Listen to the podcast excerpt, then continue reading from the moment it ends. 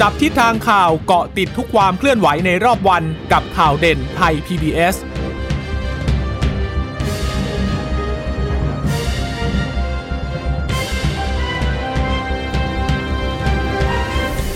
วัสดีค่ะ สวัสดีค่ะ ต้อนรับคุณผู้ฟังสู่ข่าวเด่นไทย PBS นะคะ เราพบกันเป็นประจำทุกวันจันทร์ถึงศุกร์บ่ายๆ แบบนี้ค่ะ อัปเดตข้อมูลข่าวสารที่เกิดขึ้นในรอบวันนะคะ กับดิฉันจีราชาตาเอี่ยมรัศมีและคุณพึ่งนภาคล่องพยาบาลค่ะ ค่ะ สวัสดีคุณผู้ฟังทุกท่านนะคะ ที่รับฟังข่าวเด่นไทย PBS ผ่านทางสถานีวิทยุที่เชื่อมโยงสัญญาณจากไทย PBS ด้วยนะคะ โอ้วันนี้มี ความเคลื่อนไหวเกิดขึ้นนะ โดยเฉพาะเรื่องของการเมืองน่าสนใจ น่าติดตามเลยนะคะสำหรับสองพักการเมืองพลังประชารัฐ แล้วก็พักเพื่อไทย เพื่อไทยเนี่ยเขาไปประชุมกันที่ขอนแก่น แต่ว่าพลังประชารัฐเนี่ยก็ประชุมกันที่กรุงเทพนี้เองนะ แต่ว่าความคึกคักความมีสีสันเนี่ยก็คงจะต้องยกให้กับทางพักเพื่อไทย เพราะว่าเขามีการเเปิดตัวหัวหน้าพัก คนใหม่ด้วย แล้วก็รวมถึงประธานยุทธศาสตร์ของพรรคคนใหม่ด้วยนะเดี๋ยวมาไล่เรียงกันนะคะ แต่เรื่องของโควิด -19 ก็คงยังต้องเกาะติดแล้วก็ต้องตามกันต่อนะคะ ว่าสถานการณ์ตอนนี้เป็นอย่างไรบ้าง หลังจากที่ตอนนี้ตัวเลขผู้ติดเชื้อในกรุงเทพลดลงแล้ว แต่ว่าในพื้นที่จังหวัดภาคใต้ก็ยังคงสูงอยู่นะคะ ค่ะ วันนี้เนี่ยจังหวัด การติดเชื้อรายใหม่ก็รายงานที่ 9,658 คนนะคะ หายป่วยเพิ่มอีก 8,526 คนกำลังรักษาอยู่อีก 99,144 คนค่ะ มีคนเสียชีวิตนอกโรงพยาบาลด้วย 2 คน แต่เป็นเป็นผู้สูงอายุทั้งนั้นเลยนะคะ อยู่ในพื้นที่จังหวัดยะลา กรุงเทพเนี่ย ตัวเลขติดเชื้อก็ลดลงต่อเนื่องนะคะ เดี๋ยวค่อยมาดูที่กรุงเทพ หรือว่าจังหวัดอื่นที่เป็น 10 จังหวัดที่มีอัตราผู้ติดเชื้อสูงที่สุดในรอบ 24 ชั่วโมง กันอีกทีหนึ่งนะคะแต่ว่าสำหรับจำนวนผู้ติดเชื้อรายใหม่เนี่ย มีจากเรือนเรือนจำอีก 218 นะคะ แล้วก็ในประเทศก็อยู่ที่ 9,440 ก็ทำให้จำนวนผู้ติดเชื้อสะสมเนี่ย ตอนนี้ไปอยู่ที่ 1 8 8 4 9 7 3 คนแล้ว หายป่วยเพิ่มอีก 8,526 คนค่ะน้อยกว่าคนติดเชื้อรายใหม่นะคะ แต่ว่ายังคงรักษาอยู่ก็ร่วมๆแสนก็คือ 99,144 คน ATK วันนี้จริงๆก็ 4,000 กว่าคนเหมือนกันนะคะ ไม่ใช่น้อยเลย ถ้ารวมกันเข้าไปเสร็จมันก็จะไปตีสรุปอยู่ที่ประมาณ 1 3ื่นแหละ ก็ก็แสดงให้เห็นว่า ยังวางใจไม่ได้หรอกยังคงต้องอระมัดระวังตัวเองอย่างต่อเนื่องนะคะ แล้วก็ขั้นสูงสุดด้วยนะคะคนที่อาการหนักวันนี้รายงานอยู่ที่ 2,200 กับอีก 81 คนนะคะ ใส่เครื่องช่วยหายใจ 526 คน เสียชีวิตเพิ่ม 84 คนค่ะ รวมเสียชีวิต 19,000 กับอีก 6 คนนะคะเเสียชีวิตเนี่ย ส่วนใหญ่ก็ยังคงเป็นอายุ คนที่กลุ่มผู้สูงอายุอยู่นะคะ แต่ว่ามีชาวเมียนมาด้วยสองคน แล้วก็ชาวไทยอีก 86 81 คน แต่ว่าคราวนี้มีบอกว่าไม่ระบุสัญชาติด้วยอีกหนึ่งคนนะที่เสียชีวิตเนี่ย ที่ตายกันเยอะ โอ้นครศรีธรรมราชเลยค่ะ 11 คนรองลงมาเป็นกรุงเทพ 8 คน แล้วก็ลงไปใต้อีกปัตตานีอีก 6 นะคะ แล้วก็เป็นสมุทรปราการระยองจังหวัดละห้าเชียงใหม่เยอะนะ 4 คนเลยนะคะปทุมธานีตากยะลาฉะเชิงเซาก็ค่อยๆ ไล่เรียงลงไปกันแล้วล่ะค่ะ แต่ว่าสำหรับสิบอันดับที่ติดเชื้อในประเทศนะคะ วันนี้อันดับหนึ่งก็ยังคงเป็นกรุงเทพอยู่แต่ว่าตัวเลขเนี่ยอยู่ที่ 845 คน สงขลานี่ค่อนข้างสูงเยอะเลยนะ 677 นครศรีธรรมราชนี่612 ค่ะโอ้ดูแล้วสถานการณ์ไม่น่าไว้วางใจเลยนะคะยะลา 496 ชนบุรี 372 ปัตตานี 369 สมุทรปราการ 356 เชียงใหม่อีก 356 เหมือนกันนาราธิวาส200 327 นะคะแล้วก็ประจวบคีรีขันธ์ก็ขึ้นมาเยอะเหมือนกันนะ ตอนนี้ 280 เท่ากับว่าจังหวัดที่เป็นที่เพิ่งจะเข้ามาหลังๆ ติดอันดับ 10 อันดับเนี่ย ช่วงนี้ก็จะเห็นเป็นเชียงใหม่กับประจวบและที่ที่พุ่งขึ้นมาอย่างรวดเร็ว แล้วมันติดชาร์ต10 จังหวัดที่มีผู้ติดเชื้อสะสมสูงที่สุดด้วยนะคะ ตอนนี้ประเทศไทยอยู่อันดับที่ 24 ของโลกนะคะในจำนวนของผู้ติดเชื้อสะสมค่ะ ค่ะเเรื่องของสถานการณ์โควิด วันนี้คุณอนุทินก็บอกว่าบ้านเราตอนนี้อยู่ในแนวโน้มลดลงต่อเนื่องมาหลายสัปดาห์แล้ว ทั้งการติดเชื้อผู้ป่วยอาการหนักแล้วก็ผู้เสียชีวิต โดยการระบาดในพื้นที่ชายแดนใต้ก็มีการจัดส่งวัคซีนลงไปเพื่อควบคุมการแพร่ระบาดให้ได้โดยเร็ว ขณะนี้ก็ควบคุมได้ในระดับหนึ่ง เนื่องจากว่าได้รับความร่วมมือทุกภาคส่วน ส่วนที่ต้องจับตาพิเศษค่ะ เมื่อสักครู่คุณชะตาได้บอกไปแล้วนะคะ ก็คือที่จังหวัดนครศรีธรรมราชวันนี้เนี่ยก็ขึ้นมาเป็นเท่าไหร่นะ ขึ้นมาเป็นอันดับอันดับสามเลยค่ะหกร้อยสิบสองนะคะคุณนทินก็บอกว่าอันเนี้ยจะต้องให้ความสนใจอย่างมาก แล้วก็พื้นที่การท่องเที่ยวอย่างเช่น เชียงใหม่ตากจันทบุรีระยองจันทบุรีระยองนี่น่าสนใจเหมือนกันนะคะ ว่าเอ๊ะทำไมอยู่ดีๆตัวเลขมันเยอะขึ้น เอ๊ะใช่เฉพาะเรื่องของแรงงานข้ามชาติหรือเปล่านะเดี๋ยวจะต้องไปดูกันในเรื่องนี้ คุณอนุทินบอกว่าประเทศไทยฉีดสะสมแล้วนะวัคซีนนะ72 ล้านโดสก็ถือว่าเร่งทำการฉีดให้กับให้สอดคล้องกับวัคซีนที่เราได้รับมา ช่วงนี้ก็ถือว่าเราได้รับวัคซีนมาอย่างต่อเนื่องเลยนะคะ แล้วก็บอกด้วยว่าถ้าเป็นไปตามความคาดหมายเนี่ยก็จะฉีดประชาฉีดให้กับประชากรได้ตามที่คาดการเอาไว้มั่นใจภายในเดือน พฤศจิกายน หรือว่าไม่เกินกลางเดือนธันวาคมเนี่ยก็น่าจะได้ครบกลุ่มเป้าหมาย 100 ล้านโดสค่ะส่วนกลุ่มครูบุคลากรทางการศึกษานะคะ ก็ได้รับวัคซีนไปแล้วนะคะ760,000 คน ครูบุคลากรทางศึกษาเนี่ยก็คิดเป็นร้อยละ 85 ส่วนนักเรียน ก็บอกว่าตอนนี้เนี่ยนะคะก็ได้รับมากกว่า 2 ล้านคนแล้ว คิดเป็นละละ 58 แล้วนะคะ ก็จะมีการเร่งฉีดเพื่อจะให้ได้รับเข็ม 2 ให้ครอบคลุมมากยิ่งขึ้นนะคะ เพื่อที่จะวางแผนเปิดภาคเรียนต่อไปในช่วงเดือนพฤศจิกายนส่วนช่วงเดือนพฤศจิกายนประเทศไทยก็มีการมีแผนเรื่องของการหาวัคซีนรองรับการเปิดประเทศอยู่นะคะแล้วการเปิดเรียน ก็จะมีการจัดส่งวัคซีนลงพื้นที่ 23 ล้านโดสนะ 23 ล้านโดสก็มีแอสตราเซเนกามีไฟเซอร์นะคะแอสตราเซเนกาจะได้เยอะหน่อย 13 ล้านโดสไฟเซอร์อีก 3 ล้านโดส 10 ล้านไหม10ล้านโดสค่ะ โดยเป้าหมายฉีดใน sandbox ก็ต้องครอบคลุมร้อยละ70 แล้วก็มีการฉีดให้กับประชากร 608 ด้วยนะคะ ผู้ฉีดซีโนแวคครบ 2 เข็ม และเอสตาครบ 2 เข็ม ก็จะเริ่มดำเนินการฉีดเดือน พฤศจิกายนนี้เช่นกัน ส่วนเรื่องของการเปิดประเทศในวันที่หนึ่งนั้นก็เป็นไปตามกำหนดค่ะ ก็คือกำหนดพื้นที่นำร่องท่องเที่ยว 17 จังหวัดนะคะค่ะ เรื่องของการฉีดวัคซีนเห็นวันนี้เขาพูดเรื่องของการฉีดให้กับนายกรัฐมนตรีด้วย เพราะว่านายกเนี่ยได้เข็มแรกต้นๆเลยก็คือเอสตาเซเนกาใช่ไหมคะค่ะแล้วนายกก็ได้เข็ม 2 ไปเรียบร้อยแล้วไอ้เข็มที่ 3 มันควรจะเป็นอะไร วันนี้คุณอนุทินก็บอกแล้วว่านายกก็จะต้องได้รับเข็ม 3 ก่อนที่นายกรัฐมนตรีนั้นจะเดินทางไปประชุมคอฟใช่ไหม การเปลี่ยนแปลงสภาพภูมิอากาศในช่วงปลายสัปดาห์นี้ด้วยนะคะไปฟังเสียงคุณนันทินกันค่ะฉีดตามกำหนดตามตามวาระที่ควรจะต้องฉีด เพราะว่าท่านจะต้องเดินทางไปต่างประเทศด้วยแล้วท่านก็ต้องเดินทางทั่วประเทศด้วยก็ แล้วก็ท่านฉีดแอสตราเซเนกาสองเข็มแรก เพราะฉะนั้นก็รอหกเดือนพอดีก็ รับเข็มสามนะครับก็คือถือว่าเป็นคนแรกไหมคะที่ฉีดแอสตราสองเข็มแล้วก็ฉีดไฟเซอร์เข็มสามคนแรกแรกนะยกเว้นพวกบุคลากรทางการแพทย์คนแรกแรกเพราะว่ามันจะมีบุคลากรทางการแพทย์ไงเอแต่บุคลากรทางการแพทย์ดิฉันจำได้ที่ที่ที่ boost ไปเนี่ยส่วนใหญ่ก็จะเป็นไฟเซอร์ แต่ว่าสองเข็มแรกเขาจะเป็นซีโนแวคนะ ยังไม่ไม่แน่ใจเหมือนกันว่าเป็นแพทย์ล็อตหลังมากกว่า เออ ถ้าแพทย์ล็อตหลังก็ต้องฉีดหลังจากนายกฉีดอยู่แล้วแหละ ใช่นะฮะแอสตราเซเนกาสองเข็ม แล้วถึงเป็นเป็นไฟเซอร์มา boost เนี่ยนะ ก็เลยไม่แน่ใจเหมือนกัน แต่ว่าหลังจากนี้เนี่ย คุณอนุทินก็บอกเหมือนกันบอกว่า บุคลากรทางการแพทย์เนี่ย เขาก็ได้รับการฉีดไปก่อนแล้วด้วยนะคะ ดังนั้นก็เลยน่าสนใจเหมือนกันนะว่าบุคลากรทางการแพทย์เขาจะมีบางกลุ่มเหมือนกันที่เขาได้แอสตราเซตแอสตราเข้าไปเนี่ย แล้วจะได้ boost เป็นไฟเซอร์ด้วยหรือเปล่า เดี๋ยวน่าจะมีความชัดเจนเพิ่มมากขึ้นนะคะ แต่ว่าการฉีดในวันนี้เนี่ย นายกก็ไปฉีดที่บำราศนราดูร คุณหมอเกียรติภูมิวงศ์รจิต ปลัดกระทรวงสาธารณสุขเป็นคนฉีดให้ค่ะก็บอกว่าหลังฉีดเนี่ยก็ยังไม่มีอาการอะไรยังสุขภาพแข็งแรงดีอยู่นะคะ ผู้สื่อข่าวก็ถามนายกเหมือนกันบอกนายกเป็นยังไงบ้างนะคะก็พยักหน้าบอกสีหน้าแจ่มใสบอก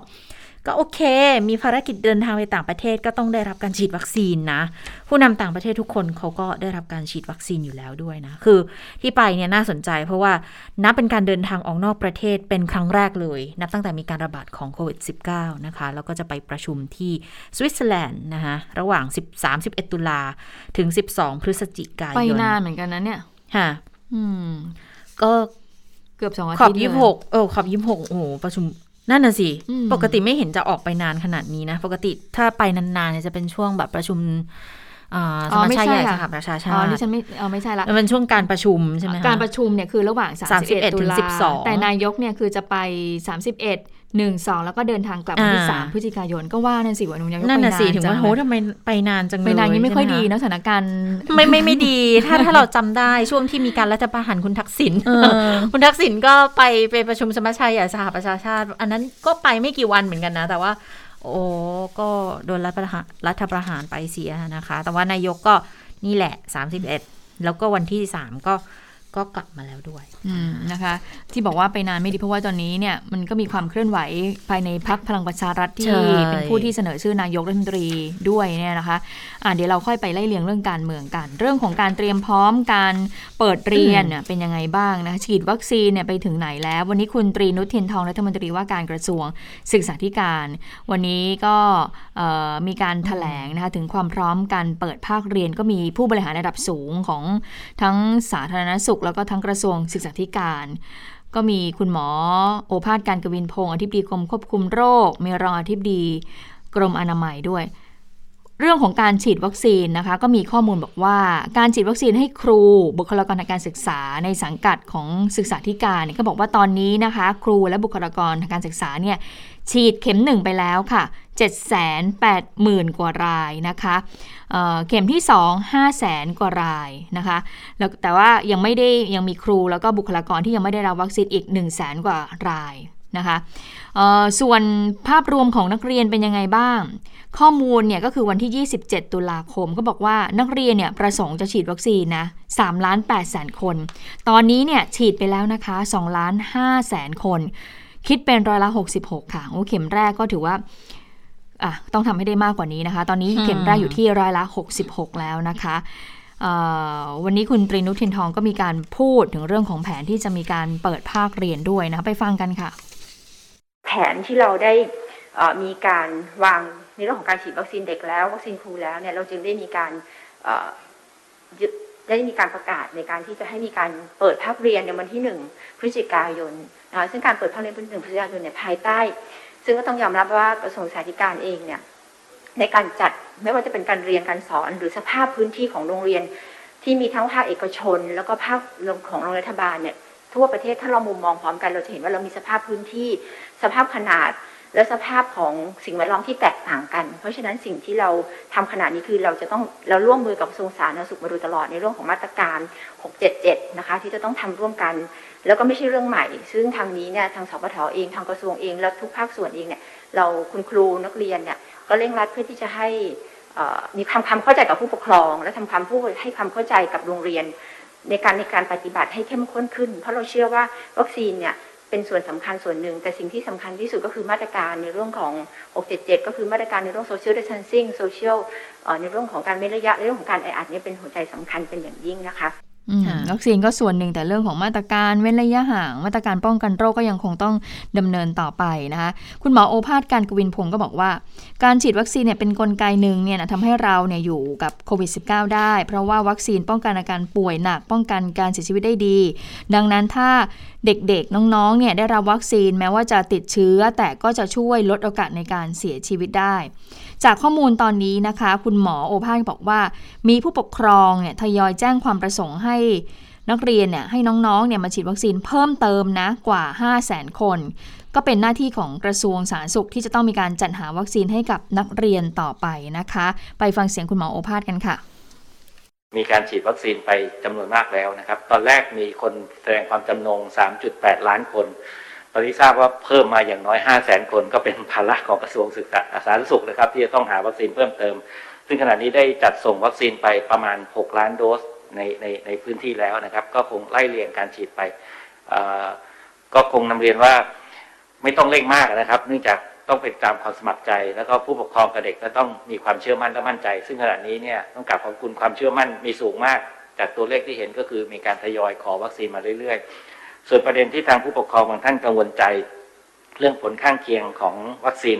โดยเฉพาะประเด็นเรื่องของกล้ามเนื้อหัวใจอักเสบ ก็ขออนุญาตเรียนเรียนท่านมนตรีว่ากล้ามเนื้อหัวใจอักเสบ เกิดได้นะครับ แต่เกิดน้อย แล้วก็หายได้นะครับสำคัญสำคัญคือเกิดได้ เกิดน้อยหายได้นะครับ อืมค่ะ ก็เป็นการจัดเตรียมเอาไว้นะคะ แล้วอีกอีกอย่างหนึ่งที่กำลังพูดถึงณขณะนี้นั่นก็คือ กลุ่มเด็กเล็กเลยค่ะ ตั้งแต่ 3 ขวบถึง 11 ปี ที่จะเป็นกลุ่มเรียนชั้นอนุบาลถึงประถมด้วยนะคะ ตอนนี้เนี่ยคุณหมอก็บอกว่ายังไม่ได้ฉีดแต่หลายประเทศเนี่ยเขาเริ่มฉีดวัคซีนให้กับเด็กชั้นประถมแล้วประถมนะยังไม่ยังไม่ลงไปถึงอนุบาลอ่าตอนนี้เนี่ยทางศึกษาอ่าขออภัยสาธารณสุข พยายามเร่งให้บริษัทที่เกี่ยวข้องอะค่ะเขามาขึ้นทะเบียนกับทางออยถ้าเกิดว่าอนุญาตให้ฉีดในเด็กประถมได้ ก็จะเตรียมวัคซีนฉีดให้เด็กทันที เชื่อว่าไม่นานน่าจะดำเนินการได้นะคะ คือคุณหมอบอกอย่างนี้ เปิดเทอมเนี่ย โอกาสติดเชื้อมีแน่ ๆ แต่อย่ากังวลขอให้อย่ากังวล เพราะถ้าเปิดเรียนแล้วทางศึกษาธิการ และทางสาธารณาสุขเองก็มีมาตรการควบคุมการระบาด และสองปีที่ผ่านมามันไม่เคยมีในกรณีที่ระบาดในโรงเรียนแล้วไปกระจายสู่ชุมชนกันอย่างกว้างขวางนะคะ เพราะว่าเด็กๆเนี่ยเวลาเขาเรียนเขาอยู่ในพื้นที่ เขาไม่ได้เคลื่อนย้ายไปอย่างรวดเร็วจนทำให้เชื้อกระจาย อย่าไปนั่งนับบอกติดโรงเรียนติดกี่ที่ต้องปิดไปกี่แห่งมันไม่ได้ช่วยอะไร แต่คุณหมอบอกว่าเชื่อว่าติดในสถานศึกษาเนี่ยสามารถควบคุมได้ แต่ว่านะ คุณพึ่งนภาจำได้ไหมคลัสเตอร์โรงเรียนสอนศาสนาที่ใต้อะเออ แต่อันนั้นเขาเคลื่อนย้ายเนาะ เพราะว่าพอพอปิดเรียนปุ๊บเด็กก็กลับบ้าน แต่ไม่มีการกักในพื้นที่ก่อน ก็เลยทำให้มีการกระจายของเชื้อไป อันนั้นก็เป็นคลัสเตอร์โรงเรียนสอนศาสนาอยู่เหมือนกันนะ แต่เชื่อว่า พอมีบทเรียนแล้วเนี่ย ก็น่าจะทำให้การรับมือการวางแผนอะไร ดีกว่า เข้มงวดรัดกลุ่มกว่านะคะ ค่ะ ก็ตั้งเป้าไว้ว่าก็คือจะพยายามเปิดออนไซต์ให้ได้มากที่สุดนะคะโรงเรียนไหนมีความพร้อมได้ทำตามมาตรการหกมาตรการหลักหกมาตรการเสริม แล้วก็เจ็ดมาตรการเข้มสำหรับสถานศึกษาเนี่ยก็สามารถที่จะเปิดได้ แต่ว่าเรื่องสำคัญก็คือเรื่องของวัคซีนนี่แหละนะคะที่จะต้องพยายามฉีดให้ให้ได้มากที่สุด ก็เห็นมีการตั้งเป้าว่าจะเร่งฉีดเข็ม2ให้ให้ให้เด็กเนี่ยมากที่สุดเพื่อที่จะพร้อมเปิดเทอมในเดือนพฤศจิกายนนี้นะคะอะทีนี้มาดูเรื่องที่มันเชื่อมโยงเกี่ยวกับเรื่องของโควิด -19 นิดหนึ่งนะคะเเรื่องของการท่องเที่ยวคุณชะตาคุณผู้ฟังคะเเรื่องของการท่องเที่ยวที่บอกว่าเอ๊ะเดี๋ยวช่วงสิ้นปีเนี่ย สถานการณ์การท่องเที่ยวของเราก็น่าจะกลับมาแล้ว เพราะฉะนั้นเราน่าจะมีแม่เหล็กที่จะดึงดูดให้นักท่องเที่ยวต่างชาติเนี่ยมาเที่ยวหน่อยไหมนะคะซึ่งทางกระทรวงการท่องเที่ยวก็บอกว่า เดี๋ยวจะเอาลิซ่าเนี่ยซึ่งเป็นศิลปินชื่อดังเนี่ยนะระดับโลกมาเนี่ยนะลิซ่าน้องน้องลลิษามโนบาลนี่แหละเนี่ยนะคะจะมาจะมาแบบว่าเปิดคอนเสิร์ตที่ภูเก็ตเลย ก็ตอนนั้นที่พูดกันเมื่อสักสองสัปดาห์ที่แล้วก็บอกว่าโอ้ค่าตัว 200 ล้านบาทเลยนะ ถ้าจะมาอะไรอย่างเงี้ย ปรากฏว่าวันนี้ดูเหมือนจะดับฝันของกระทรวงการท่องเที่ยวไปเสียแล้วนะคะ เมื่อต้นสังกัดของ Blackpink ใช่ไหมคะ ก็คือบริษัท YG เขาก็บอกมาแล้วว่าคิวเต็มค่ะ ก็เลยไม่สามารถที่จะลิซ่าก็ไม่สามารถที่จะเดินทางมาได้ แต่ว่านักร้องศิลปินชาวอิตาลีอีกคนหนึ่งแอนเดรียโบเชลรี ที่บอกว่าเขาจะมาร่วมเขาดาวกับเราเนี่ยในปีในปีใหม่เนี่ย อันนี้อันนี้ออกมายังอะว่ามาไม่มาแน่ชัดยัง ยังไม่มีรายงานมานะคะ อืม อันนี้ยังไม่ เพราะฉะนั้นแต่ว่าที่แน่ ๆ เลย วันนี้ก็ดับฝันกับกระทรวงการท่องเที่ยวไปเสียแล้วนะคะ เมื่อลิซ่าไม่ได้เดินทางมาร่วมเขาดาวปีใหม่ในบ้านเรากัน ซึ่งตอนนั้นเนี่ยทางผู้ประกอบการท่องเที่ยวก็คาดหวังอย่างมากเลยนะ แต่ว่าถ้าลิซ่ามาเนี่ยอย่างน้อยๆนะ ก็ ก็ทำไมอะอย่างน้อยๆก็คือมาเนี่ยเม็ดเงินเรื่องของการท่องเที่ยวมันอาจจะไม่ได้มาก แต่อย่างน้อยก็ให้เขามาเนี่ยก็จะได้สร้างความมั่นใจได้ว่าประเทศไทยเนี่ยเราปลอดภัยนะในเรื่องของโควิด -19 เพราะว่ามันจะต้องมีระบบการรักษาความปลอดภัยให้กับคุณลิซ่าด้วยใช่ไหมคะและเรื่องของมาตรการโควิดมันก็ต้องมีการคุมเข้มกันมากทีเดียวในการจะต้องมีการคัดกรองอะไรกันอย่างเข้มงวดทีเดียวนะคะ แต่ว่าสุดท้ายก็อะ มันชัดเจนแล้วนะคะว่าลิซ่าไม่ได้มานะคะ ค่ะก็เป็นอีกความเคลื่อนไหวที่เกิดขึ้นเกี่ยวเนื่องกับเรื่องของการเปิดเมืองเนาะแต่ว่าก็คงต้องเตรียมการกันอยู่เรื่อยๆแหละไม่เป็นไรลิซ่าไม่มาลองดูซิแบมแบมได้หรือเปล่านะเออก็ศิลปินไทยเหมือนกันไงที่ไปมีชื่อเสียงโด่งดังระดับโลกด้วยเหมือนกันนะคะแต่ว่าอามาดูความเคลื่อนไหวทางการเมืองกันบ้าง วันนี้พอดีเจอคุณอนุทินใช่ไหมทั้งตอนที่ไปส่งนายกฉีด วัคซีนเข็มที่สามนะคะ แล้วทีนี้เนี่ย ผู้สื่อข่าวเขาก็ถามเหมือนกันไง บอกว่าปัญหาพลังประชารัฐเนี่ยมันเป็นยังไงบ้าง เพราะว่าไหนๆก็ภูมิใจไทยก็เป็นพักร่วมรัฐบาล ดังนั้นก็ขอคอมเมนต์ขอความเห็นในฐานะที่เป็นพักร่วมรัฐบาลว่าถ้าเขาประสานกันไม่ได้จริง ๆ เนี่ย จะมีอุบัติเหตุทางการเมืองไหม คุณอนุทินก็เลยบอกไปบอกว่า โอ้ไม่กล้าให้ความเห็นอะไรกับพักอื่นอยู่แล้ว เอาพักเราให้รอดก่อนนะ แต่ทีนี้ถ้าเกิดถามในเรื่องของเสถียรภาพรัฐบาลว่าจะสั่นคลอนหรือเปล่า เพราะว่าพักแกนนำมีปัญหา คุณอนุทินบอกงี้สั่นคลอนไหมล่ะ ดูสั่นคลอนไหมคือคือไม่ตอบคำถามอะแต่เป็นการย้อนถามกลับมาว่ามันสั่นคลอนไหมล่ะ แต่ไม่มีหรอกทำงานก็คือทำงานอย่างที่บอกเรื่องสภาก็เป็นเรื่องของสภา รื่องของรัฐบาลก็เป็นเรื่องของรัฐบาลนะคะ ตอนนี้มีกฎหมายสำคัญหลายฉบับที่รอการพิจารณาอยู่ เขาก็เลยมีความกังวลกันไงสำหรับในไม่รู้ว่าจะบอกว่ากังวลไหม แต่เป็นการตั้งข้อสังเกตของทางผู้สื่อข่าวมากกว่าว่า ถ้าเเรื่องของการเมืองที่มันไม่ลงรอยกันเนี่ย มันจะส่งผลไปถึงกฎหมายสำคัญฉบับต่าง ๆ ที่รอการพิจารณาของสภาไหม ถ้าไม่ผ่าน มันจะส่งผลการทำงานของรัฐบาลด้วยหรือเปล่านะคะ คุณอนุทินก็บอกมันไม่ใช่เหตุที่เหตุผลที่เป็นการใช้เกมทางการเมือง มาเป็นอุปสรรคในการพัฒนาประเทศนะ เพราะว่าการออกกฎหมายแต่ละฉบับเนี่ยเป็นเรื่องสร้างความก้าวหน้าให้กับประเทศ ผ่านคอรมอแล้วคอรมอก็ขอบคุณพักร่วมทุกคน หัวหน้าพักร่วมก็ต้องไปทำความเข้าใจไปคุยกับสมาชิกในพักว่าต้องให้การสนับสนุนก็เชื่อมั่นบอกว่าสสเนี่ยมีสปิริตกันอยู่แล้วแหละ เพราะมันตอนนี้มันอีกปีกว่าๆเดี๋ยวก็จบกันแล้วนะคะ ก็ผู้สื่อข่าวก็ยังยับต่อนะ อันนี้คำถามนี้โหดมากว่าก็ไหนไหนไหนคุณอนุทินบอกว่าปีกว่าๆก็จะจบก็ทนทนกันไปใช่ไหมอะ คุณอนุทินคราวนี้ตอบยิ้ม ไม่ทนทำงาน ทำงานกันไปจะตกหลุมพรางของผู้สื่อข่าวเลยนะ มีไหวพริบ มีไหวพริบถ้าเกิดหลุดว่าใช่มาสักคำนี่โอ้โห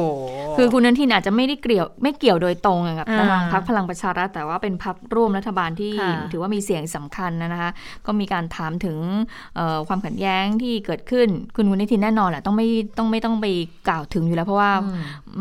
แค่พักตัวเองมันก็ยังยังมีปัญหาอยู่เหมือนกันภายในพักของแต่ละพักนะคะ ทีนี้มาเอาพักเกี่ยวเนื่องคนที่เกี่ยวเนื่องโดยตรงในพักเลยดีกว่านะคะเอาเริ่มจากคุณวิรัตก่อน คุณวิรัตรัตนเศษสสบัญชีรายชื่อ และรองหัวหน้าพักพลังประชารัฐก็ ให้สัมภาษณ์กับผู้สื่อข่าวถึงการพบกันระหว่างพลเอกประวิตยวงสุวรรณรองนายก ในฐานะหัวหน้าพักกับแกนนำสสเมื่อวันที่ 27 ตุลาคม ก่อนที่เขาจะมีการประชุมกันในวันนี้เนี่ยก็บอกว่าเขามีการไปหารือไปทำผลสำรวจกันเบื้องต้นไปแล้ว เมื่อเย็นวันนี้นะคะที่ที่ที่ไหนคุณชราบ้านมูลนิธิป่ารอยต่อ อืมนะคะ ทีนี้คุณวิรัตก็บอกว่า ไม่มีความขัดแย้งนะ ไม่มีความขัดแย้งเกิดขึ้น ผู้สื่อข่าวถามว่าแล้วไม่เปลี่ยนตัวเลขาธิการพักแล้วใช่หรือเปล่า คุณวีรัตก็บอกว่าคนเดิมทุกอย่างคงที่คงเดิมอ่าแล้วส่วนประเด็นเมื่อวันที่ที่วันที่ 27 ตุลาคมเมื่อเย็นวันนี้ที่บอกว่ามีการแจกแบบสอบถามที่ให้สมาชิกเนี่ยไปทำเอ่อแล้วก็มีการแบบเหมือนกับเป็นเป็นการแบบสอบถามแบบไม่เป็นทางการนะนะ แล้วก็บอกพบว่าเสียงส่วนใหญ่เนี่ยยังให้ความไว้วางใจกับร้อยเอกธรรมนัฐอยู่ ยังให้คงรั้งตำแหน่งหน้าที่นี้อยู่เนี่ยคุณวิรัตว่ายังไง คุณวิรัตก็บอกว่า ผลสำรวจเรื่องนี้นะ ผมยังไม่ทราบชัดเจน ยังไม่ได้ไปถามคนที่เก็บผลสำรวจมาว่าเป็นอย่างไรเลยนะว่ามีสมาชิกว่าอย่างไร แต่คุณวิรัตบอกงี้ แต่เมื่อวานนี้มีคนมานะสสนะ 113 คน จาก 122 คนก็ถือว่ามากกว่า 90%ส่วนประเด็นหากร้อยเอกธรรมนัฐนั่งในตำแหน่งเลขาธิการพักต่อไปล่ะ ทาง 6 รัฐมนตรีที่เดินหน้าขับเคลื่อนให้เปลี่ยนตัว คือก่อนหน้านี้ 6 รัฐมนตรีเนี่ยก็คือเข้าพบกับพลเอกประยุทธ์นะคะ แล้วก็เห็นบอกว่ามีการเข้าไปคุยกันเนื่องจากว่าอยากจะให้มีการเปลี่ยนตัวเลขาธิการพักกันนะคะคุณวิรัตก็บอกว่า ถ้าคิดว่ามีปัญหามันก็มีนะแต่ถ้าไม่มีอะไรมันก็ไม่มีอะไร ก็ทำงานต่อไป ทุกคนอยู่ได้ แต่ละฝ่ายก็ทำหน้าที่ของตัวเองไป และส่วนตัวก็เชื่อว่า เมื่อนานวันไปก็คงสนิทกัน อย่างนั้นหรือ อย่างนั้นหรืออันนี้ที่ฉันพูดเองอ๋ออืม เพราะว่าในช่วงก่อนที่จะมาถึงกันวันนี้ที่บอกว่าจบแล้วว่าโอเคกันแล้ว เหมือนกับว่าเอ่อพลเอกประวิตยมีก็ก็มีการพูดคุยกับทางสมาชิกพักนะคะแล้วก็เหมือนกับพูดประมาณเปรยๆว่าอะส่วนใหญ่เนี่ยส่วนใหญ่เสียงของสมาชิก ส่วนใหญ่ก็ยังคงยังคงห้าร้อยเอกธรรมนัฐพรหมเผ่าเนี่ยยังคงตำแหน่งหน้าที่อยู่แต่ถ้ามันมีปัญหายังทะเลาะกันอีก จะให้ เขาบอกว่าคนที่ออกมาเล่าเขาใช้คำนี้นะ จะให้กูลาออกเลยไหมหมายถึงว่าให้ให้พลเอกประวิตยเนี่ยลาออกไหมก็เลยเหมือนกับมันก็เลยแบบตัดจบไปแบบว่า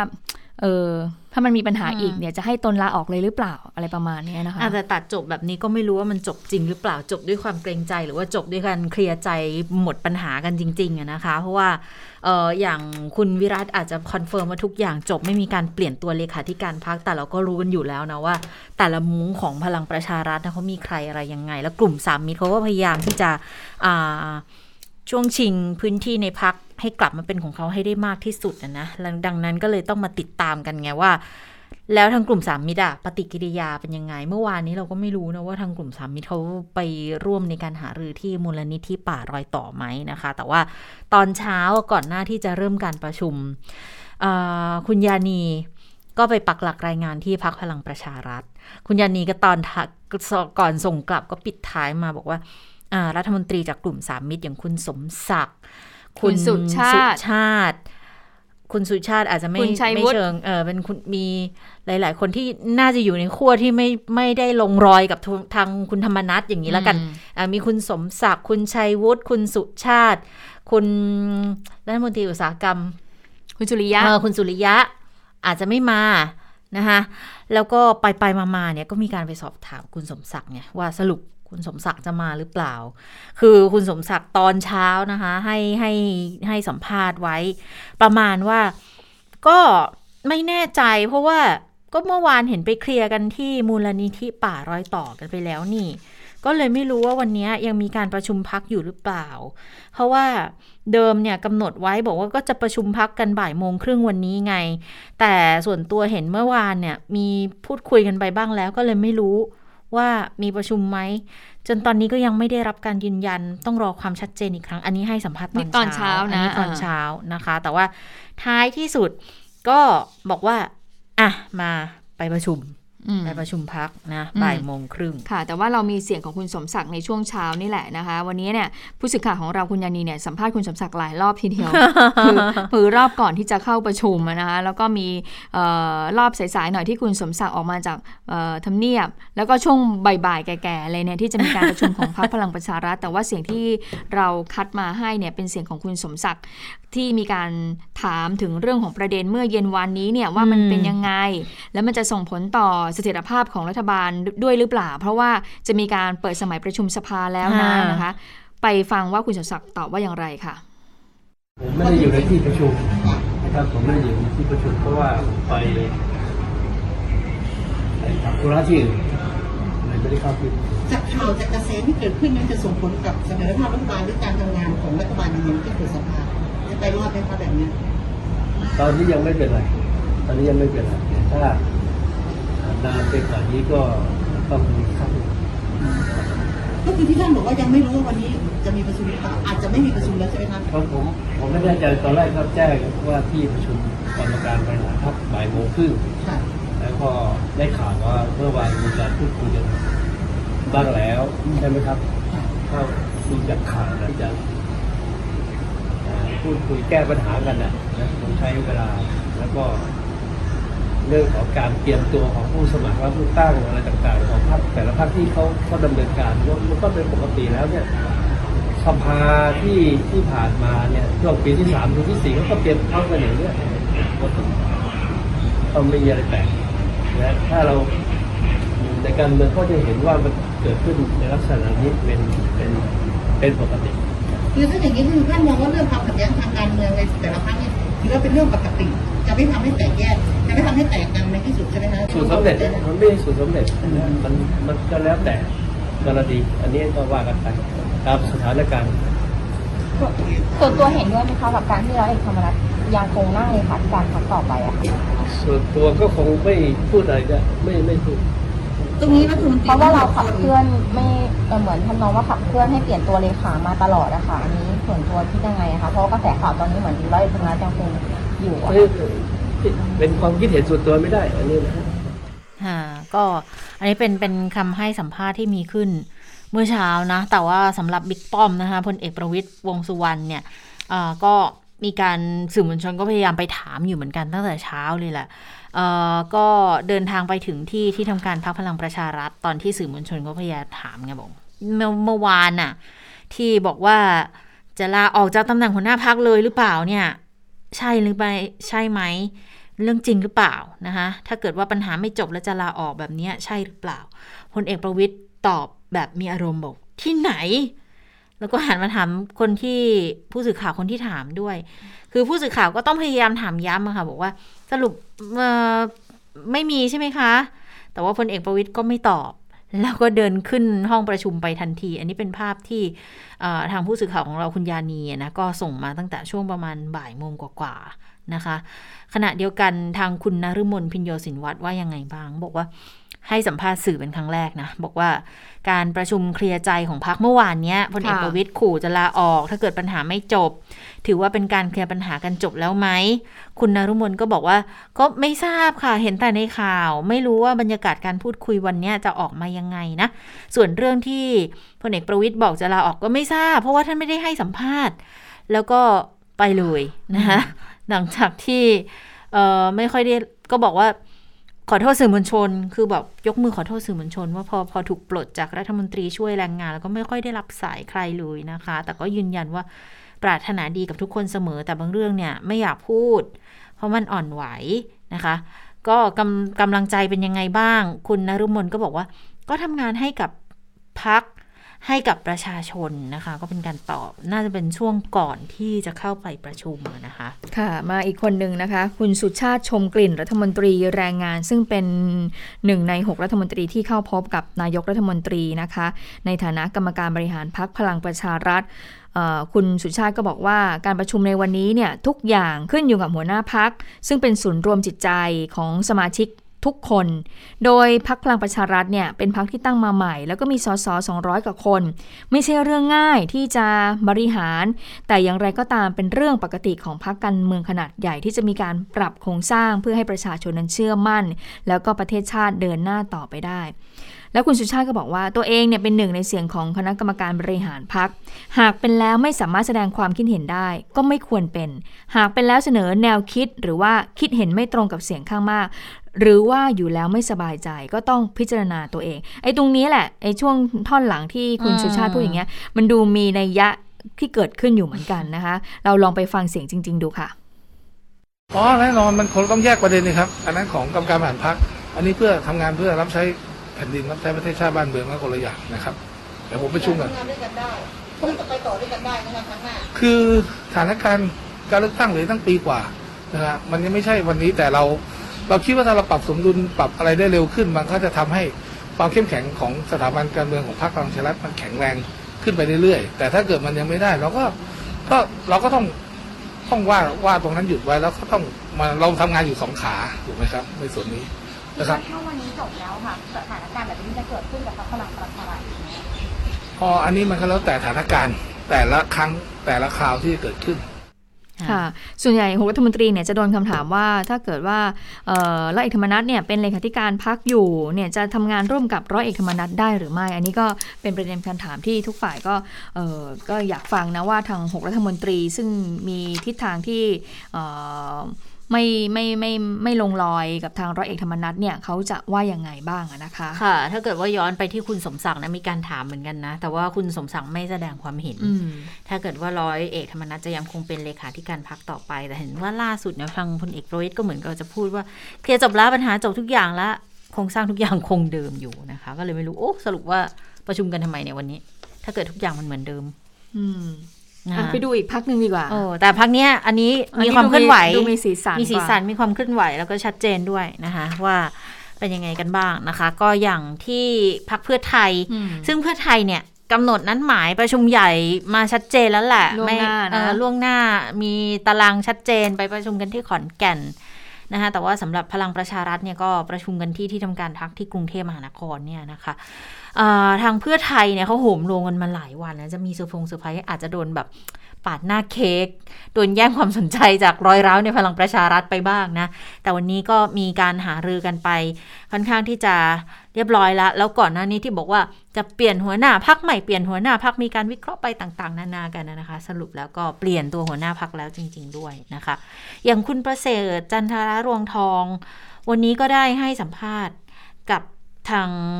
ผู้สื่อข่าวที่ไปสอบถามไปพูดคุยด้วยเหมือนกันนะคะ อย่างเรื่องของแคนดิเดตเพื่อไทยเนี่ย อันเนี้ยเป็นที่จับตา เพราะว่าเขาเขาโปรยหัวเขาเหมือนกับว่า ตีคล้องร้องเปล่าร้องเปล่ากัน ว่าประชุมเพื่อไทยวันนี้มันน่าจะมีเซอร์ไพรส์เซอร์ไพรส์อะไรล่ะที่มันน่าจะเซอร์ไพรส์จริง ๆ เพราะว่าทุกอย่างที่จับตากันว่ามันก็เกิดขึ้นหมดแล้วนะคะไม่ว่าจะเป็นการเปลี่ยนตัวหัวหน้าพรรค เรื่องของการกลับเข้ามาของของตระกูลชินวัตรมาในพักอีกอาจจะยังไม่ได้ลงเป็นในเชิงการเมืองอย่างเต็มตัว แต่ก็เหมือนกับเป็นการแสดงภาพให้เห็นในกรณีที่คุณแพรแพทองทานนะหรือว่าคุณอุ้งอิงเนี่ยก็เข้ามาร่วมในการประชุมด้วยมีการแสดงวิสัยทัศน์อะไรค่อนข้างที่น่าสนใจทีเดียวเดี๋ยวเรามีเสียงให้ฟังด้วยนะ แต่ว่าทางคุณประเสริฐเนี่ยก็มีการไปสอบถาม อีกหนึ่งเซอร์ไพรส์ที่มีการมองกันว่า ถ้ามันจะเป็นเซอร์ไพรส์แบบ big surprise จริงๆอะมันน่าจะเป็นเรื่องของการเปิดแคนดิเดตชื่อนายกรัฐมนตรีหรือเปล่าของทางเพื่อไทยหรือเปล่า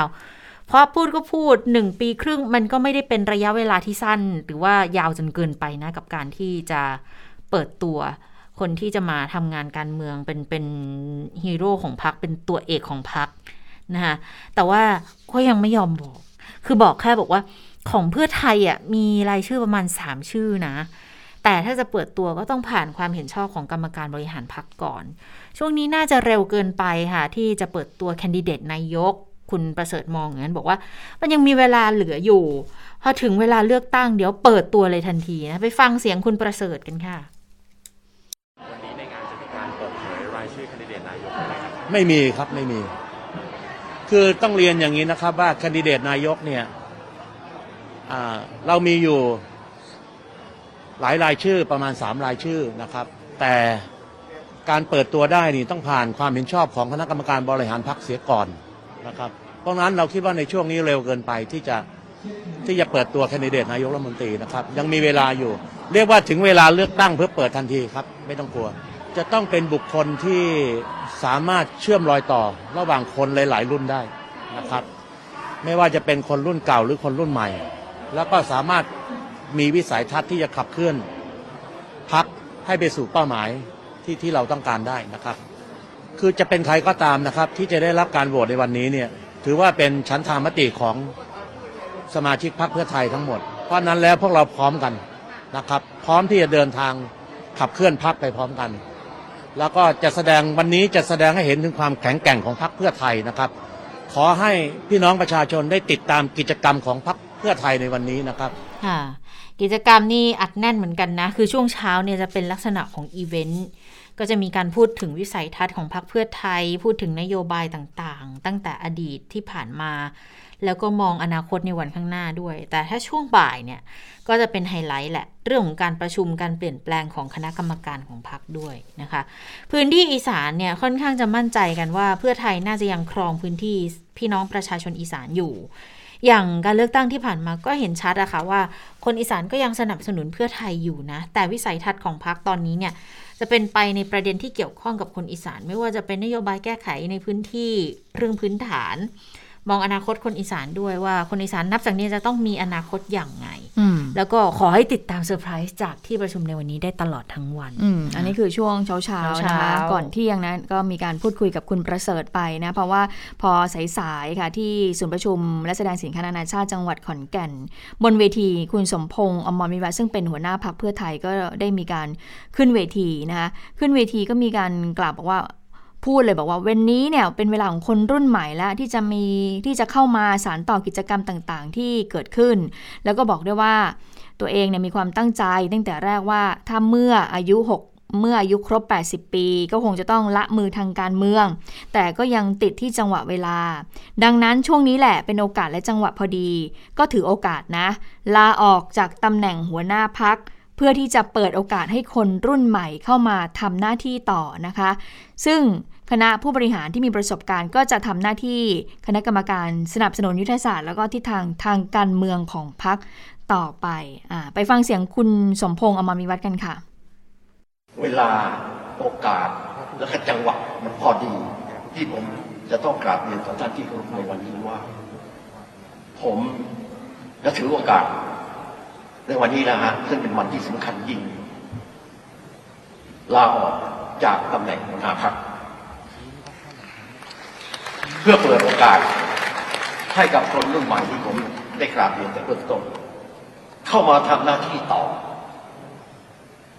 โดยผมและคณะผู้บริหาร ที่มีประสบการณ์ จะช่วยกันทำหน้าที่ เป็นคณะกรรมการ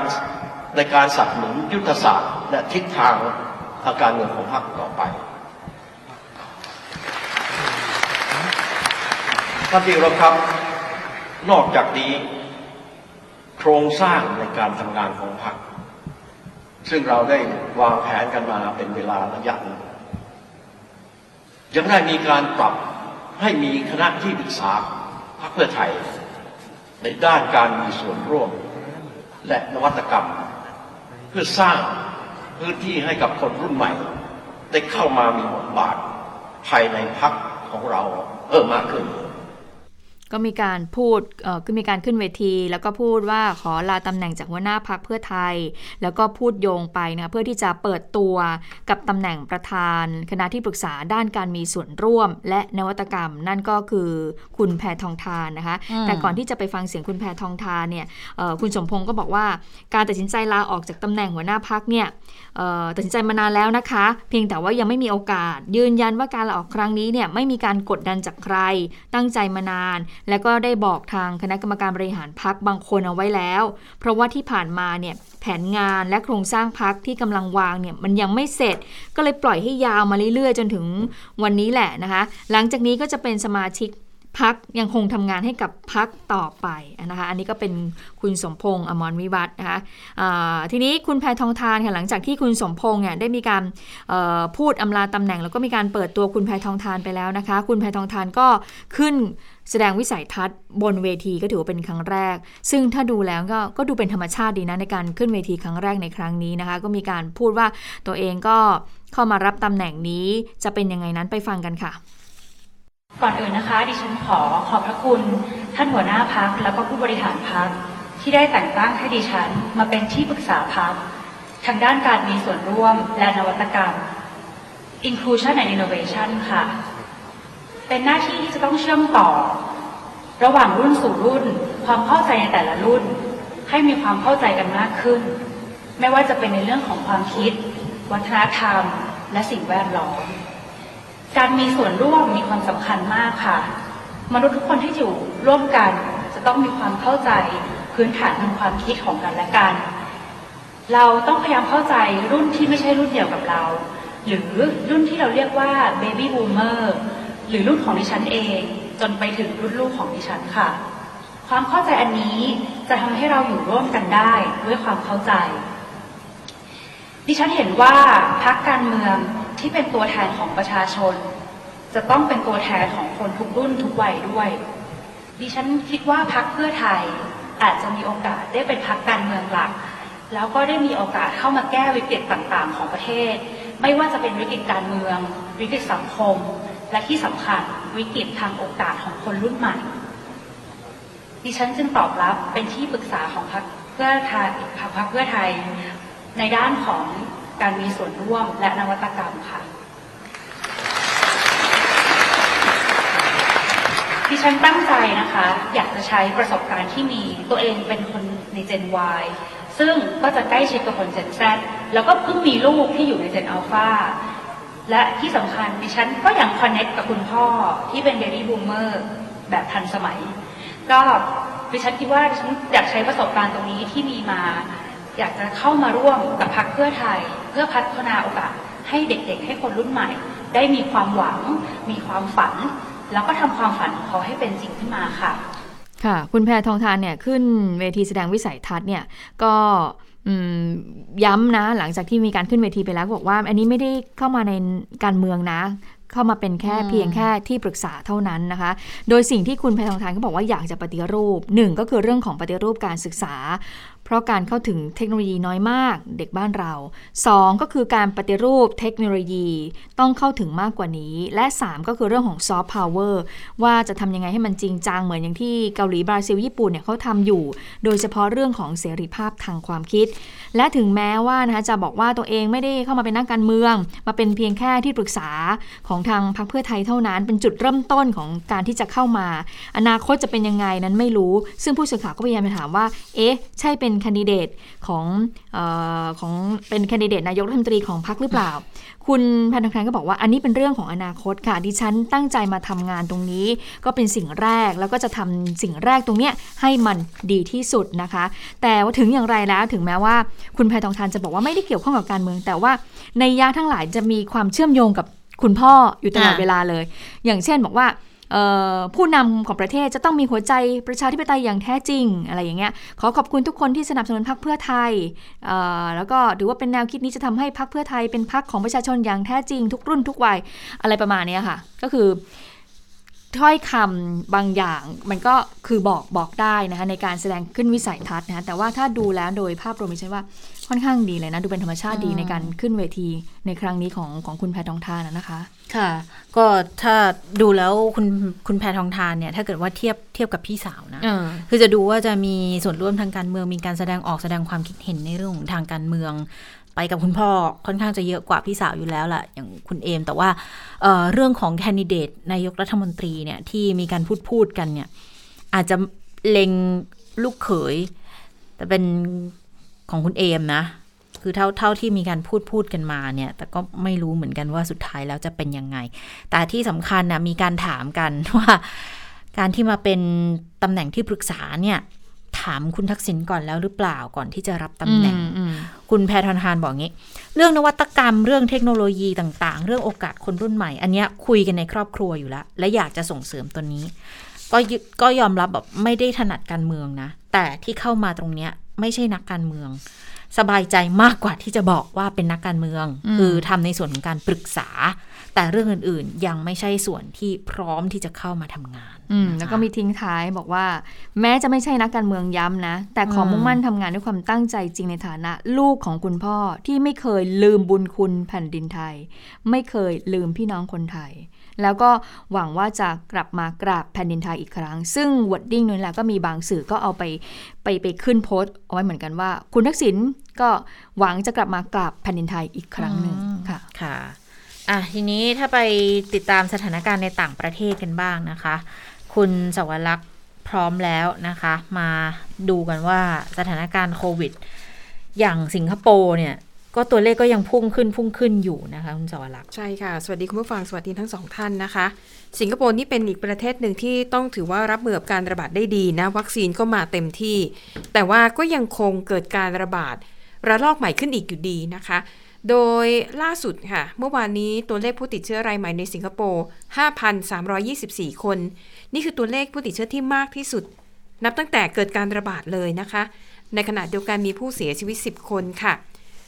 ด้านกระทรวงสาธารณสุขของสิงคโปร์นะคะ ก็ยอมรับว่าตัวเลขผู้ติดเชื้อนั้นเพิ่มสูงผิดปกติ และยังเพิ่มขึ้นในระยะเวลาอันสั้นด้วย ซึ่งตอนนี้เนี่ยเจ้าหน้าที่ก็กำลังอยู่ระหว่างการตรวจสอบ ว่าสาเหตุเนี่ยมันเกิดจากอะไรจากจุดไหนนะคะ ก็จริงๆ แล้วสำหรับประเทศที่พัฒนาแล้วเนี่ยถ้ามีตัวเลขพุ่งสูงขึ้นมาเนี่ยถ้าหากรู้ต้นเหตุว่าเกิดจากจุดไหนเนี่ยเขายังไม่ค่อยกังวล แต่ถ้าไม่รู้ต้นเหตุเนี่ยอันนี้สิน่ากังวลนะคะ ก็การระบาดรอบใหม่นี้นะคะเกิดขึ้นหลังจากที่เมื่อวานนี้เเมื่อสัปดาห์ที่แล้วค่ะ สิงคโปร์เขาเพิ่งจะขยายเวลาบังคับใช้มาตรการป้องกันโควิด -19 ขยายออกไปอีกหนึ่งเดือนนะคะ เพื่อลดภาระต่อระบบสาธารณาสุขนะคะ เนื่องจากว่า ก่อนหน้านี้เนี่ยสิงคโปร์เขาผ่อนคลายมาตรการมาแล้วรอบหนึ่ง ทีนี้พอผ่อนคลายปุ๊บ ผู้ติดเชื้อก็เพิ่มขึ้นอีก มาคราวนี้ก็เลยต้องขยายมาตรการออกไปอีกนะคะ แม้ว่าจำนวนประชากรที่ได้รับวัคซีนแบบครบจำนวนในสิงคโปร์เนี่ยจะสูงถึงร้อยละ 84 ก็ตาม แต่จำนวนตัวเลขที่เพิ่มสูงแบบนี้ก็ยังนิ่งนอนใจไม่ได้นะคะ ไปดูเรื่องของสิทธิความเท่าเทียมทางเพศที่อเมริกากันหน่อยค่ะ เป็นข่าวที่ได้รับความสนใจมากพอสมควรนะคะ เมื่อกระทรวงการต่างประเทศของสหรัฐ ออกหนังสือเดินทางแบบไม่ระบุเพศเป็นครั้งแรกค่ะ และผู้ที่ได้รับหนังสือเดินทางฉบับแรกนะคะ ก็คือเดน่าซิมค่ะ เออเขาหรือเธอดี คือเขาเป็นคนที่เคลื่อนไหว เพื่อสนับสนุนความหลากหลายทางเพศนะคะ เธอเป็นชาวอเมริกันคนแรกที่ได้รับหนังสือเดินทางที่ไม่ระบุเพศ ก็คือถ้าเป็นหนังสือเดินทางปกติก็ต้องเขียนว่าหญิงหรือชายนะคะ female หรือว่า male แต่สำหรับหนังสือเดินทางฉบับนี้ ช่องช่องที่ระบุเพศน่ะกาคำว่า x นะคะ ก็คือ ไม่ได้ระบุว่าเป็นเพศหญิงหรือชาย ก็ถือว่าเป็นการเพิ่มสัญลักษณ์ ระบุเพศเป็นสัญลักษณ์อันที่ 3 นอกเหนือจากชายหรือหญิงนะคะ ซึ่งตอนนี้เนี่ยยังไม่ได้เปิดกว้างนะคะ เพราะว่ามันจะต้องมีการอัปเดตข้อมูลในระบบคอมพิวเตอร์ ดังนั้นไม่ใช่ว่าประชาชนคนทั่วไปจะไปขอทำแล้วทำได้นะคะ ได้เฉพาะกรณีเท่านั้น ส่วนสาเหตุที่เดน่าซิมได้เนี่ย เนื่องจากว่าก่อนหน้านี้นะคะ เขาเคยยื่นฟ้องรัฐบาลสหรัฐ เพื่อเรียกร้องสิทธิ์ ในการใช้สัญลักษณ์ตัว X เพื่อระบุเพศ คือไม่ต้องการระบุว่าเป็นหญิงหรือชายนะคะ ก็เลยทำให้เขาเนี่ยกลายเป็นคนแรกนะคะ ก็ถือว่าเป็นความเคลื่อนไหวที่เป็น เป็นหมุดหมายสำคัญนะคะ ในการเปิดกว้างให้ประชาชนนั้น สามารถระบุอัตลักษณ์ทางเพศแบบอื่น ๆ ได้ โดยไม่จำกัดอยู่แค่หญิงหรือชายเท่านั้นนะคะ ก็ในอนาคตเราอาจจะได้เห็นประเทศอื่นๆนะคะที่เรียนแบบทำแบบสหรัฐอเมริกาบ้าง ไปต่อกันที่ สถานการณ์ความตึงเครียดระหว่างจีนกับไต้หวันนะคะ ล่าสุดค่ะใช่อิงเหวินประธานาธิบดีของไต้หวันเนี่ยเธอไปให้สัมภาษณ์พิเศษนะคะกับสำนักข่าว CNN แล้วก็ไปพูดในการให้สัมภาษณ์นะคะ ยอมรับเป็นครั้งแรกว่าในไต้หวันเนี่ยมี ทหารอเมริกันประจำการอยู่ส่วนหนึ่ง นี่เป็นครั้งแรกที่ผู้นำไต้หวันพูดออกมาแบบชัดๆ คือก่อนหน้านี้เนี่ยก็คือพอจะทราบกันนะคะแล้วก็มีรายงานข่าวออกมา แต่ว่าผู้นำไต้ไม่เคยมีผู้นำไต้หวันคนไหน ที่พูดออกมาชัดเจนขนาดนี้นะคะกาก็ถือว่าน่าจะเป็นเหตุการณ์ล่าสุดที่จะสร้างแรงกระเพื่อมทำให้จีนออกมาตอบโต้อีกครั้งหนึ่งนะคะ แน่นอนจีนต้องคือ ออกมาแสดงท่าทีว่าไม่พอใจอยู่แล้วแหละนะคะ ก็สอดคล้องกับท่าทีของออนอกจากนี้นะคะในการสัมภาษณ์เนี่ยใช่อิงเหวินยังพูดด้วยนะคะว่าตัวเธอเนี่ยมีศรัทธาและเชื่อมั่นว่าสหรัฐอเมริกานั้นจะปกป้องไต้หวันจากการโจมตีของจีน แล้วก็ย้ำนะคะว่าความร่วมมือระหว่างอเมริกากับไต้หวันเนี่ยแน่นแฟ้น โดยสหรัฐจะช่วยไต้หวันเพิ่มขีดความสามารถด้านกลาโหมนะคะ ซึ่งอันนี้เนี่ยมันก็จะเชื่อมไปถึงการที่บอกว่ามีกองกำลังของอเมริกันจำนวนหนึ่งเนี่ยอยู่ในไต้หวัน พิธีกรก็ถามนะคะว่ามีอยู่เท่าไหร่ใช้อิงเหวินไม่ตอบตรงๆ ว่ามีจำนวนเท่าไหร่ บอกแค่ว่า ก็ไม่ได้มีจำนวนมากมายอย่างที่คิดกันหรอกนะคะอะอันนี้ก็ต้องรอตอบดูปฏิกิริยาของจีนอีกทีว่า จะมีท่าทีอย่างไรกับเรื่องนี้ เพราะว่าการที่ผู้นำไต้หวันออกมาพูดเรื่องนี้แบบชัดๆ นั่นก็ถือเป็นเป็นการแสดงท่าทีแข็งกล้าวในระดับหนึ่งนะคะ แล้วก็ส่วนอเมริกาเองเนี่ยก็คงจะต้องรับบทหนักเหมือนกัน เพราะตอนนี้นักวิเคราะห์ก็กำลังพูดกันแล้วนะคะว่า ถ้าหากว่าจีนบุกไต้หวันจริง ๆ เนี่ย อเมริกาจะรับมือยังไง จะใช้กองกำลังเข้าไปปกป้องไต้หวันทันที นั่นอาจจะทำให้เกิดสงครามหรือเกิดความบาดหมางครั้งใหญ่กับจีน ซึ่ง อเมริกันก็ไม่ไม่น่าจะยอมแลกถึงขนาดนั้นนะคะ อันนี้ก็เป็นความเคลื่อนไหวที่น่าสนใจ ปิดท้ายค่ะ ไปดูเรื่องควันหลงจากกระแสซีรีส์ดังอย่าง Squid Game นะคะทำให้โรงเรียนประถมศึกษาอย่างน้อย 3 แห่ง ในนครนิวยอร์กของสหรัฐค่ะ ออกกฎนะคะว่าในช่วงวันฮาโลวีน ซึ่งมันตรงกับ 31 ตุลาคมนี้ ห้ามนักเรียนแต่งชุด Squid Game มันก็คือจะเป็นชุดของทีมงานใน Squid Game ที่เป็นชุดจัมสูตรนะคะ แล้วก็สีชมพูเข้มๆ แล้วก็สวมแบบหน้ากากปิดบังใบหน้า ทางโรงเรียนบอกว่าสาเหตุที่ไม่อยากให้นักเรียนใส่ชุดเรียนแบบใน Squid Game เนี่ย เพราะเกรงว่าเด็กๆ จะไปก่อเหตุรุนแรงเลียนแบบเนื้อหาในซีรีส์แล้วนอกจากนี้นะคะ ยังห้ามใช้เครื่องแต่งกายที่สื่อถึงความรุนแรง เช่น เลือดปลอม ปืนของเล่น หรือว่าดาบปลอม อันนี้ห้ามนะคะ และคุณครูในโรงเรียนแห่งเหล่านี้เนี่ยก็ยังเสริมอีกด้วยว่า สาเหตุที่กังวลเนี่ยเพราะว่าเด็กนักเรียนเนี่ยเริ่มพูดกันแล้วว่าเดี๋ยววันฮาโลวีนที่มาถึงเนี่ยนะจะแต่งตัวเลียนแบบสควิตเกมแล้วก็จะก่อเหตุการณ์รุนแรงในโรงเรียนด้วยนะคะ ทางโรงเรียนก็เลยตัดไฟตั้งแต่ต้นลมไม่ให้ใส่ชุดแบบนี้ แล้วก็ยังมีสถานศึกษาหลายแห่งในทวีปยุโรป ก็มีคำสั่งในลักษณะคล้ายๆกันออกมาด้วยนะคะ แต่ดิฉันเชื่อว่ายังไงฮาโลวีนนี้ต้องได้เห็นน่ะต้องได้เห็นคนใส่ชุดสควิตเกมแน่นอนนะคะ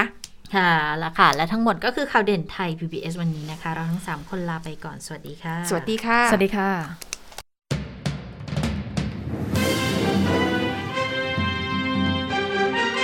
ติดตามข่าวเด่นไทย PBS ได้ทุกวันจันทร์ถึงศุกร์เวลา 15 นาฬิกา ทางไทย PBS Radio และติดตามฟังข่าวได้อีกครั้งทางไทย PBS Podcast